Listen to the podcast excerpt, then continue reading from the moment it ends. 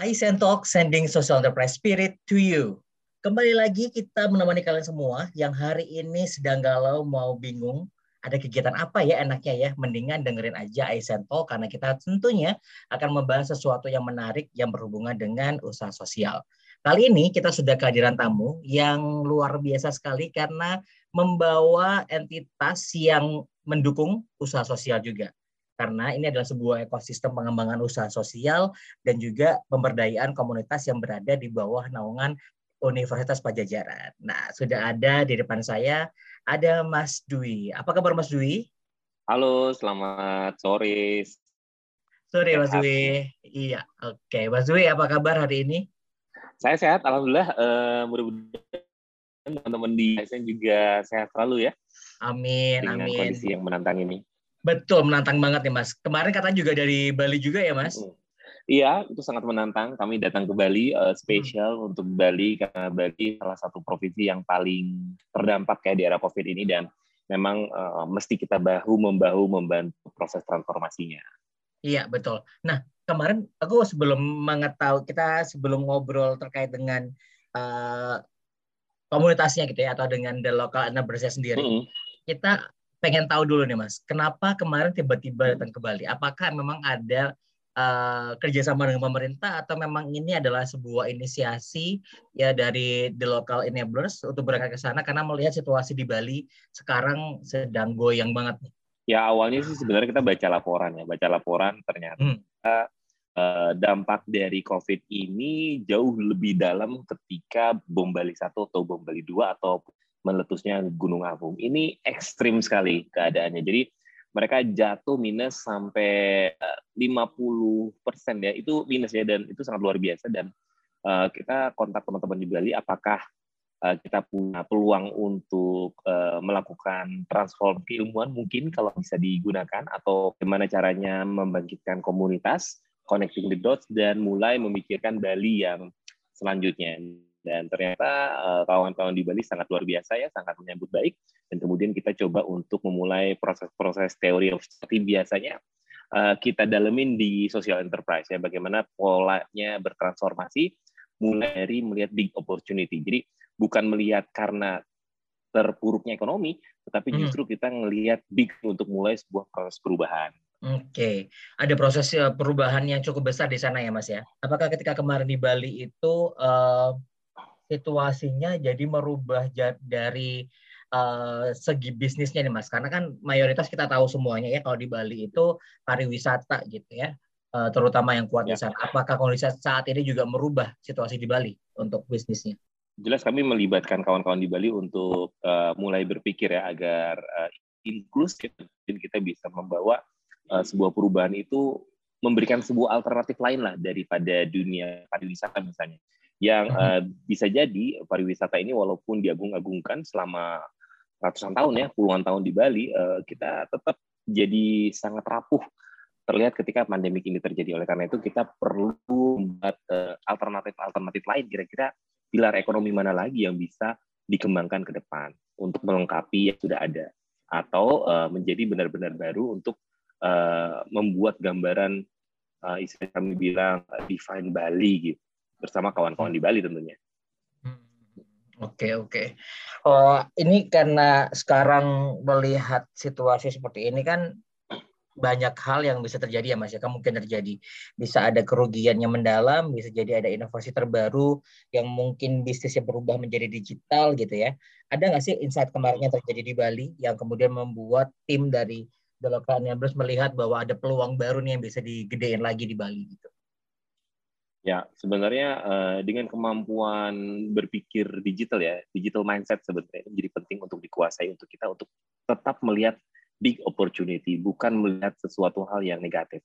Nah, dalam proses manajemen perubahan ini, ini selalu uh, kita eksplorasi dan selalu kita berikan sama teman-teman bahwa yang harus kita ciptakan itu, yang harus kita tetap upayakan lihat itu big opportunity, kekurangan-kekurangan gitu. Jadi uh, justru inilah yang membuat tetap berpikir adaptif, agile gitu untuk mampu melahirkan hal-hal baru bukan hanya karena titik ini aja, tetapi setiap titiknya harus ya kita tuh punya kemampuan untuk melihat hal-hal baru, opportunity baru itulah yang kan proses inovasi yang benar ya karena kalau proses inovasinya benar dibekali hmm. dengan sumber daya yang memiliki kemampuan digital mindset pasti dia punya kemampuan untuk adaptif terus. Nah, inilah sebenarnya yang menjadi PR kita untuk membangun manusia yang capable, yang adaptif, dan ini PR karena butuh waktu.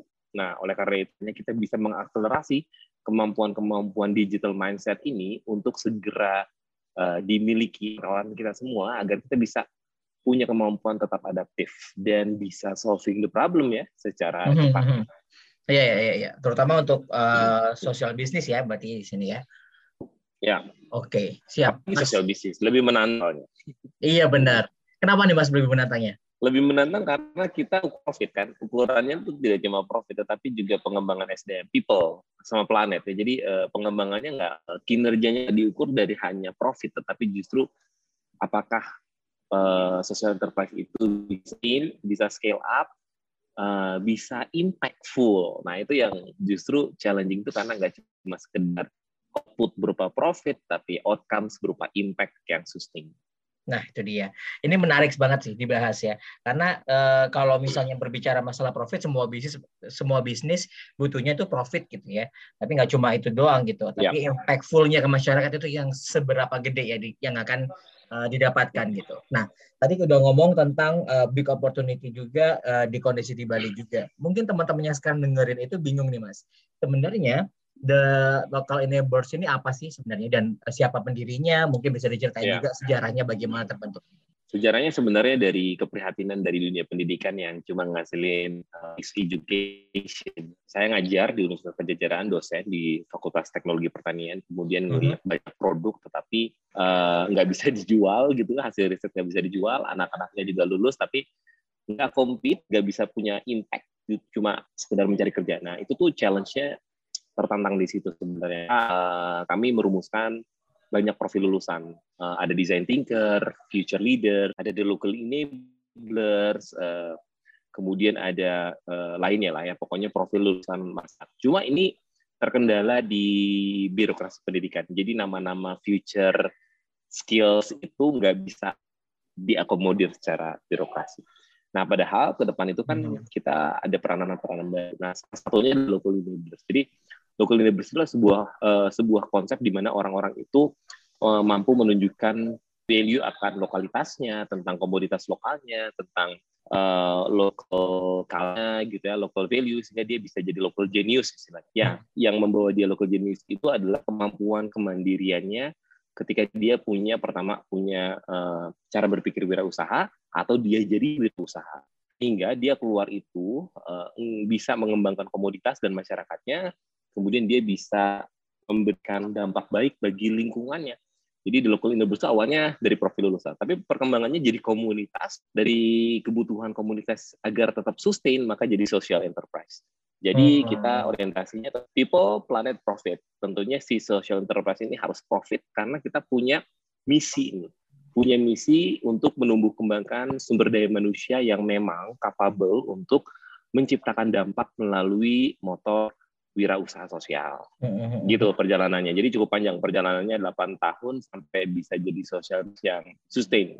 Dan ini juga mm-hmm. diuji sih. Ketika COVID benar-benar diuji model bisnis kita bisa ada. Berjuang banget ya, Mas. Okay. Banget, banget. Apalagi social enterprise itu challenging banget sama bisnis konvensional kan. Kalau bisnis konvensional visinya visi komersil kan. Kalau social enterprise kan visinya visi sosial, tetapi tetap diperlakukan seperti usaha secara profesional. Nggak boleh enggak gitu kan. Mm-hmm. Gitu ada bingung nggak sih mas sebenarnya kalau misalnya kita harus uh, secara profesional berhadapan dengan orang bisnis di luar itu kita harus memikirkan juga dampak sosialnya gitu. Ada tadi yang menarik deh kadang-kadang kan kayak keputusannya itu jadi mikir kalau aku ambil kayak gini impactnya kayak gimana ya. Jadi ada plus-plus nih pemikirannya gitu. Iya itu pada awalnya memang challenging ya. Hmm, banyak uh, kawan-kawan yang nggak punya frame berpikir sama tapi Eh, ketika berjalan kita ketemu plus, ketemu isen, ketemu anak-anak lain di luar sana yang sama satu frame itu jadi oh ternyata kita punya teman banyak nih di luar sana gitu dan mm-hmm. itu membangkitkan semangat ya karena wah ternyata kita punya ekosistem yang uh, bagus di luar sana dan kita bisa connecting the dots gitu dan akhirnya dari situlah si hmm, dulu kalau nggak jalan sendiri tapi kalau sekarang tuh udah banyak teman yang sejalan dan kita tuh sangat mungkin gitu untuk mendirikan social enterprise di Indonesia ini dengan kemampuan menumbuhkan SDM yang mandiri gitu ya, jadi bagus. Dan uh, lebih senangnya anak-anak uh, tipikal tip uh, generasi Z ini justru saya melihatnya bukan sebagai screen generation, justru kayak ada law of attraction karena ternyata anak-anak sekarang tuh justru purpose land deh, purpose deh. Jadi di dibimbing sama purpose gitu, bukan profit oriented justru. Makin banyak, apalagi dengan gejala bisnis-bisnis secara internasional, usaha-usaha yang bertahan sekarang itu dia shifting karena dari profit oriented ke purpose oriented. Jadi hmm. sebenarnya apa yang kita lakukan udah benar karena usaha-usaha yang bertahan sekarang itu yang udah shifting dari profit ke purpose dan yang keren-keren itu biasanya purpose, purpose, purpose, purpose gitu. Artinya hmm. we are on the right track nih gitu. Oke, ini menarik juga nih Mas. Saya baru tahu juga kalau teman-teman Gen Z ini malah fokusnya uh, ke purpose ya dan melihat sekarang ya. meskipun uh, di kondisi saat ini pandemi, apakah ada temuan lain nih Mas untuk Gen Z? Apakah bisa sih nanti kemudian hari mereka juga mempunyai usaha juga yang sesuai gitu ya, usaha yang uh, purpose-nya jelas gitu. Karena kan kalau melihat sekarang tipikalnya berbeda ya dengan mungkin angkatannya Mas Dwi dengan angkatannya saya gitu ya. dan teman-teman muda ya. sekarang ya. ini apakah mungkin itu terjadi? Keberlanjutannya sih mungkin banget sosial. mungkin banget. Uh, betapa beruntungnya sebenarnya kita punya menteri pendidikan dan kebudayaan Nadiem Makarim itu punya punya frame berpikir yang sama. Jadi kayak momentumnya pas apalagi dengan kebijakan kuliah merdeka di saat uh, ini sebenarnya universitas lagi bingung gitu buat transformasi ke kuliah merdeka tapi sebenarnya ini udah dilakukan sama social enterprise banyak banget itu hmm, konsep-konsep hmm, hmm. kuliah merdeka itu karena menggabungkan keilmuan, kemasyarakatan, sama sustainability berupa profit dan lain-lain. Artinya sebenarnya uh, Gen Z ini bertemu dengan dengan sebuah momentum kebijakan yang tepat karena Mas Menteri ini punya program yang luar biasa. Cuma challenge-nya nih ya, challenge-nya itu masuk ke dunia akademisi untuk menerjemahkannya dalam kurikulum.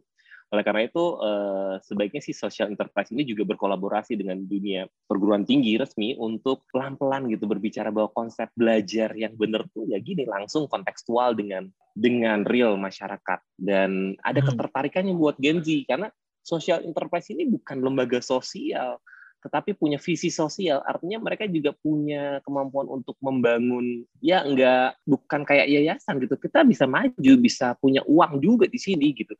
Karena eh, salah satu faktor kan profit itu adalah faktor sustainability ya. People plan profit. Justru kita menyeimbang karena ini sebenarnya Gen Z ini uh, memang nggak begitu banyak ya. Tapi kalau saya lihat sih trennya naik gitu.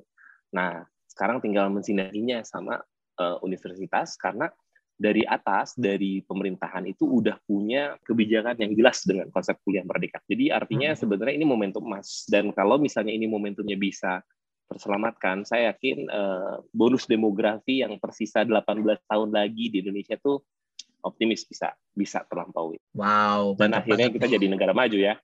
Amin. Itu yang ditujuan hmm. uh, jadi tujuan kita ya Mas ya supaya yeah, ini lebih yeah. baik lagi di Indonesia. Oke, okay, jadi sekarang mulai banyak ya teman-teman ya yang lagi dengerin sekarang uh, untuk di podcast kita kali ini berarti kalau kamu juga ada di posisi Gen Z dan kamu punya tujuan yang jelas untuk ke depannya akan membuka usaha dan tadi sudah disampaikan juga ya uh, oleh Mas Dwi bahwa uh, kalau misalnya Gen Z sekarang itu lebih ke tertarik dengan purpose gitu. Coba deh cari purpose kalian mumpung lagi sekarang mungkin kuliah atau mungkin sekarang lagi sekolah juga gitu ya siapin dulu maunya apa sih yang diselesaikan permasalahan di dunia ini gitu. Bisa ke lingkungan bisa juga uh, membantu orang-orang di pertanian gitu ya mas ya atau di lain sebagainya gitu. Melihat uh, sebanyak uh, apa pun dari isu-isu yang terdekat dengan kita.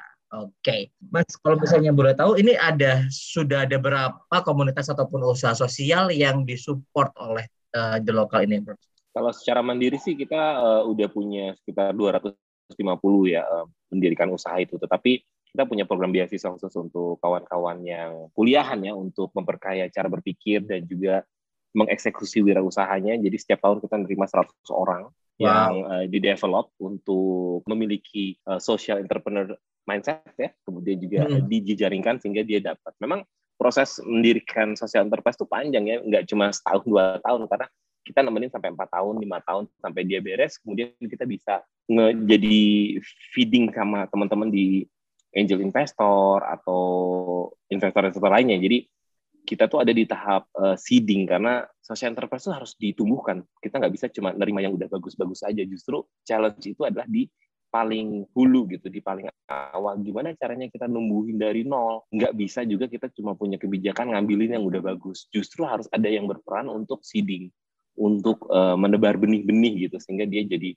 jadi bagus, sehingga dia bisa uh, suatu saat akan berperan. Dan itu by design sehingga nanti mm-hmm. probabilitas keberhasilannya juga bisa berhasil. Nah ini banyak banget sih eh, kawan-kawan juga yang kayaknya belum banyak sih orang-orang yang hmm, berfokus sama wirausaha mula. Ya, wirausaha mula itu uh, wirausaha sosial pemula banget dari nol dari yang nggak tahu sampai mau, eh, hmm. sampai tahu sampai mau, kemudian dia bisa mengeksekusi, kemudian dia bisa scale up atau sustain. Itu tuh uh, jarang yang fokus di seeding.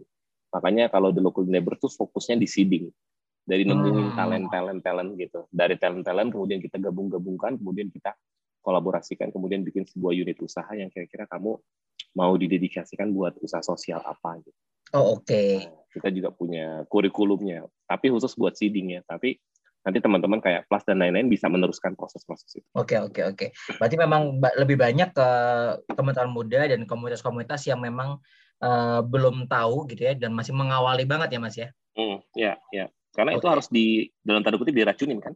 Iya benar-benar. Kalau nggak teracunin nggak ada informasi di, masuk, nggak bakal tahu apa pun ya. ya. Soalnya kan kita nggak boleh kalah sama dunia kapital juga kapitalis yang juga ngeracunin kan. Uh, kan kita harus juga hmm.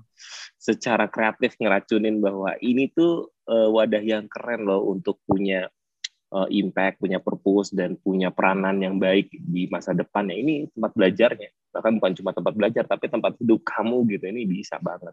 Wow, luar biasa. Tempat hidup lo ya di sini. Oke. Okay. Mm -hmm. Oke, okay. tadi juga disampaikan juga sama Mas Dwi banyak banget yang tergabungnya 250. Setiap tahunnya ada ratusan lebih juga yang mm uh, masuk juga ya. Mm -hmm. Kalau sekarang uh, aku membaca di beberapa artikel juga fokusnya ke pemberdayaan desa juga ya Mas saat ini ya. Yeah jelas uh, kalau di era pandemi ini justru kita nggak work from home atau work from office, tapi justru kita turun ke bawah langsung. Karena jelas orang-orang yang terdampak pandemik ini perlu ditolong langsung kita nggak bisa lagi lewat lewat internet gitu. Jadi memang turun langsung. Jadi pemberdayaan desa sering kita lakukan. Terus yang paling utama juga melakukan proses-proses replikasi di local enablers jadi beberapa kota itu udah punya komunitas sendiri yang memang roadmapnya untuk jadi social enterprise untuk jadi mesin-mesin pemberi dampak. Jadi uh, visi kami adalah mereplikasi di local enablers bukan untuk membuka cabang Nah, hmm. tapi justru bisa nggak komunitas itu ditransformasi jadi social enterprise sehingga si komunitas itu bisa sustain, kemudian dia bisa berdampak ke sekelilingnya. Beberapa komunitas yang udah didirikan uh, khusus untuk replikasi seperti di di Bangka Belitung misalnya ya, kemudian juga uh, ini on the way di Bali, kemudian di uh, Berau, di Papua, kemudian nanti di Sukabumi, wow. itu adalah fokus-fokus kami untuk uh, silakan mereka punya nama yang lain, tetapi uh, kami akan deliver apa toolsnya, prosesnya, mindsetnya, uh, karena kekuatan di the local university ini kekuatannya ada di proses and tools ya, proses hmm. and tools. Jadi di kekuatan-kekuatan modul-modul kayak tools-tools baru gitu. Dan yang yang paling penting adalah ya kekuatan SDM karena uh, punya kekuatan tuh di menumbuhkan. Jadi bukan ngambilin tapi menumbuhkan, menumbuhkan, menumbuhkan. Mm-hmm. Oke, okay. uh, eh, menarik juga sih Mas. Aku kalau misalnya membaca di Instagram juga ini banyak banget yang di share juga ya Mas ya terbuka. Ada beberapa mungkin tools yang bisa digunakan oleh teman-teman tentang hmm. dampak dari inovasi sosial. Ada juga yeah. bagaimana untuk agile, lean dan sebagainya. Yeah. Di sini lengkap banget teman-teman bisa langsung cek aja di Instagramnya The Local Enablers. Di kamu bisa lihat semuanya tentang uh, ilmu-ilmu yang bisa di-sharing oleh The Local Neighbors. Kalau misalnya mau ngobrol langsung juga bisa ya Mas Santi ya? Bisa banget, sangat mungkin. Kita justru uh, punya sesi-sesi khusus buat uh, kamu yang uh, pengen uh, di-mentorin khusus misalnya untuk lembaga kemahasiswaan, lembaga kemahasiswaan biar bikin prog program yang impactful is for for free ya. hmm. ya. Kita ngasih for hmm. free, pokoknya bisa uh, kayak teman-teman di ITB udah paling sering tuh uh, sama Unpad, udah pasti yang sekitar Jawa Barat atau misalnya yang secara daring itu juga banyak dari Sumatera dan lain-lain for free. Yang penting tuh uh, tools-tools itu kan mahal ya. Yang tools-tools itu kalau kita beli buku download atau tuh mahal banget. Maka maka kita biasanya si buku-buku itu kita transformasikan dan dibahasa ulangkan sehingga hmm. mereka bisa menerima dengan lebih baik. Dan uh, karena kita memiliki literasi yang cukup rendah maka buku-buku itu perlu ditransformasikan dengan cara bermain yang baik bikin modul yang bagus bikin kanvas yang baik. Nah, itu yang pengen hmm. banget disebarkan agar kita punya punya kecepatan untuk menyerap ilmu-ilmu baru sama tools-tools baru karena eranya era digital nih. Sementara kan si universitas ini sorry to say cukup lambat ya menera uh, merespon perubahannya gitu Nah, hmm. si di social enterprise social enterprise kita nih kayak saya, kita uh, plus gitu dan lain-lain. Itu kan uh, relatif lebih terbuka sama pengaruh ilmu dari luar kemudian kita punya komunitas tinggal dibagiin lagi bagiin lagi gitu. Jadi itu sangat menyenangkan untuk berbagi keilmuan uh, berupa tools tools yang baru yang sesuai dengan konteks di era digital ini gitu. Okay. Nah itu yang biasanya kalau dulu kan di diakuisisi oleh uh, ekosistem eks, secara eksklusif tertentu kan. Kalau kita nggak nggak jadi uh, visinya tools ini harus dimiliki sama orang Indonesia dan semuanya harus bisa gitu. hmm. karena nggak cuma di bidang-bidang tertentu misalnya agile lean biasanya dikuasai sama teman-teman di industri IT misalnya. Nah itu bisa dipakai di social enterprise. Itu tentang uh, manajemen organisasi modern. Gimana kita bisa memberikan impact kalau organisasinya tuh nggak dikelola secara modern nggak inklusif nggak keren yang nggak bisa dapetin impact karena sustainability itu salah satu faktor pentingnya itu di organisasi tim yang kuat enggak gitu. Nah, mm-hmm. kalau misalnya kita nggak punya organisasi yang kuat yang dikelola secara modern dengan sesuai dengan generasi X sama Z sekarang, masa kita tetap hierarkis terus ditolong disuruh-suruh gitu anak-anak sekarang ya nggak bisa. Makanya mm-hmm. harus benar juga bukan tentang produk social enterprise tetapi justru bagaimana kita mengelola organisasi kita biar tetap adaptif agile, inklusif, sehingga kita jadi organisasi yang inovatif dan menghasilkan produk-produk inovatif. Produk itu, inovatif. Itu sih sebenarnya kayak gitu. Ya, ya, ya, ya, ya, ya. benar juga sih mas. Kalau misalnya nanti uh, kita hanya menangkapnya uh, di lingkup yang lebih kecil ya, agile itu memang kebanyakan dipakai oleh teman-teman IT, dipakai uh, lean yeah. juga gitu ya. Itu yeah. ini nggak nggak semuanya tahu bahwa ternyata bisa dilakukan juga di usaha sosial. Nah, ngomong-ngomong tentang usaha sosial tadi kan yang kita udah bahas adalah yang di pedesaan nih mas.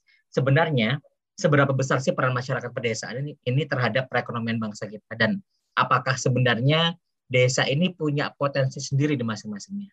Oh jelas tuh. Kalau desa itu luar biasa ya, luar biasa. Kalau dari data misalnya ya, yang dari desa itu kan uh, banyak banget yang harusnya kita expose ya Misalnya gini ya, uh, sekarang itu di data tercatat bahwa di tahun 2020 ini ada 33,4 juta petani.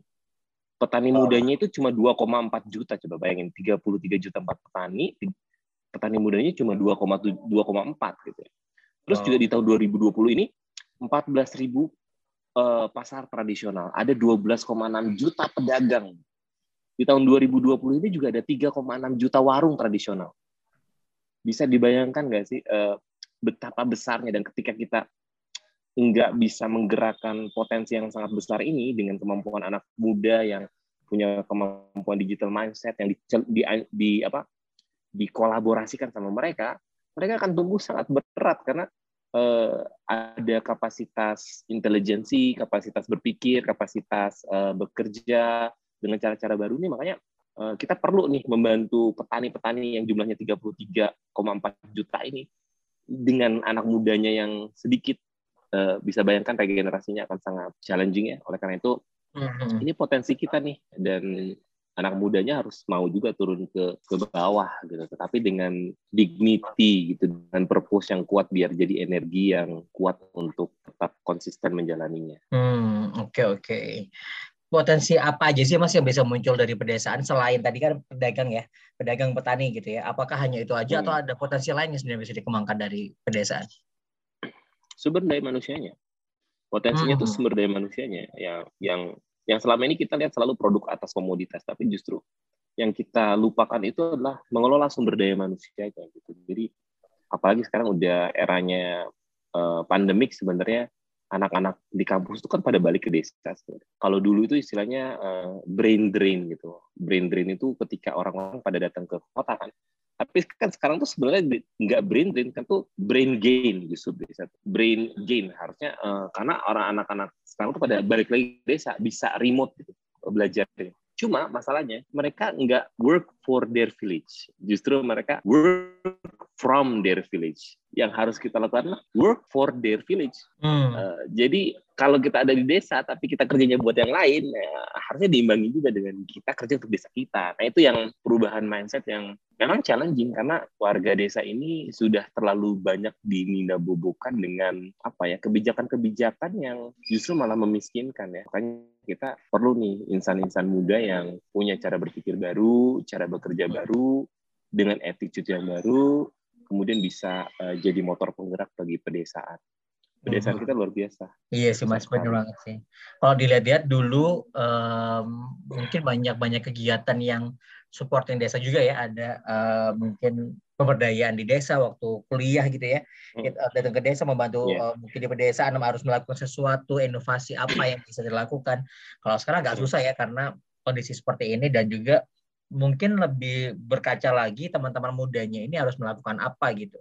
Kalau uh, dibilang uh, Jakarta sentris juga nggak semua Jakarta sih, karena mungkin sekarang meriluknya hmm. adalah ke kota gitu. Sedangkan di desa sendiri kalau nggak dikembangin juga sayang banget, ketinggalan banget gitu ya mas ya. Oke, okay. dan sayang sebenarnya banget. ini uh, kan kita melihat agak sayangnya mas kalau misalnya kita nggak mengembangkan sendiri. Jadi di local enablers juga menyentuhnya ranahnya yang jauh banget ke dalam di desa gitu ya dan bagaimana sih sebenarnya cara melibatkan desa-desa ini dalam pengembangan usaha sosialnya dan bagaimana posisi mereka di dalam usaha sosial ini. Ya, jadi sebenarnya kita juga melakukan pendekatan-pendekatan yang update juga ya. Jadi pemberdayaan itu tidak dilakukan dengan cara-cara lama. Justru kita tuh memperkenalkan kayak uh, manajemen perubahan, change management, pakai kurva difusi inovasi gitu. Kalau pakai kurva difusi inovasi itu kayak siapa nih kita inovatornya terus kita membidik siapa nih early adoptersnya nggak langsung semua warga desanya dilibatkan tapi justru hmm, hmm, hmm. kita cari dua setengah persen dari populasinya nanti dari dua setengah persen itu akan menularkan pada tiga belas setengah persen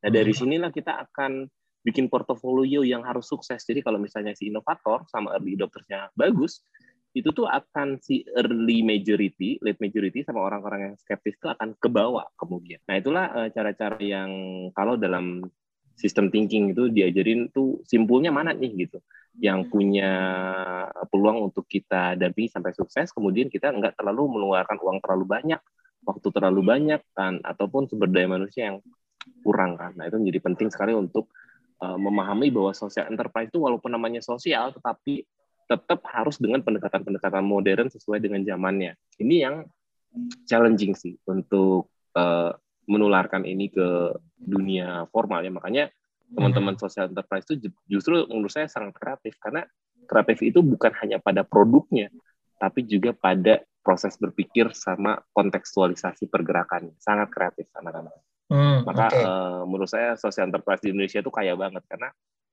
setiap daerahnya punya pendekatan berbeda dan itu knowledge banget di Indonesia tuh karena banyak banget jadi knowledge harusnya Yes, yes, yes.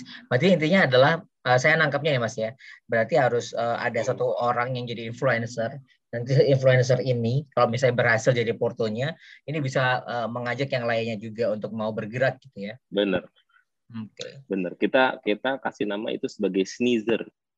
Jadi orang yang bersin gitu. Terus nularin. Oh, iya, benar, sneezer. Jadi nularin ya. jadi cari nularin. Jadi sneezer. Cari sneezernya ya gitu. Tapi sneezer okay. itu biasanya orang-orang yang yang terpilih talentanya gitu. Nah makanya kita uh, cari.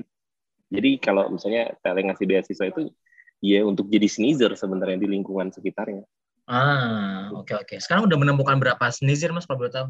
Uh banyak banget ya, kayaknya ribuan sih sekarang tuh karena Wah, banyak ya. uh, yang datang ke tele itu uh, per lembaga gitu. Jadi uh, kebanyakan sih dari himpunan mahasiswa, BEM kayak kayak gitu. Kemudian dari lembaga-lembaga wirausaha sosial, belum hmm. lagi dari kalangan ibu-ibu. Sekarang itu kita lagi replikasi TLE untuk kalangan ibu-ibu di 30 kecamatan di Kota Bandung. Tapi versinya oh. ibu-ibu gitu loh. Hmm. Nah, um, berikutnya adalah versinya Karang Taruna gitu. Biarkan yang penting kita tuh kasih toolsnya, biarkan mereka yang mengkontekstualisasikannya. Itulah yang menjadi pembedanya kan. Kalau toolsnya dari kita, mereka yang bisa mengkontekstualisasikannya. Jadi uh, punya warna tersendiri pergerakan. Betul, betul, betul. Nggak di copy paste, nggak boleh di copy paste. Oh. Karena harus betul. disesuaikan lagi dengan daerahnya, Mas ya. Benar, benar. Mm-hmm. Oke. Okay. Ada nggak sih Mas tanggapan? Jadi, sebenarnya ini juga semangat hmm. untuk ini sih.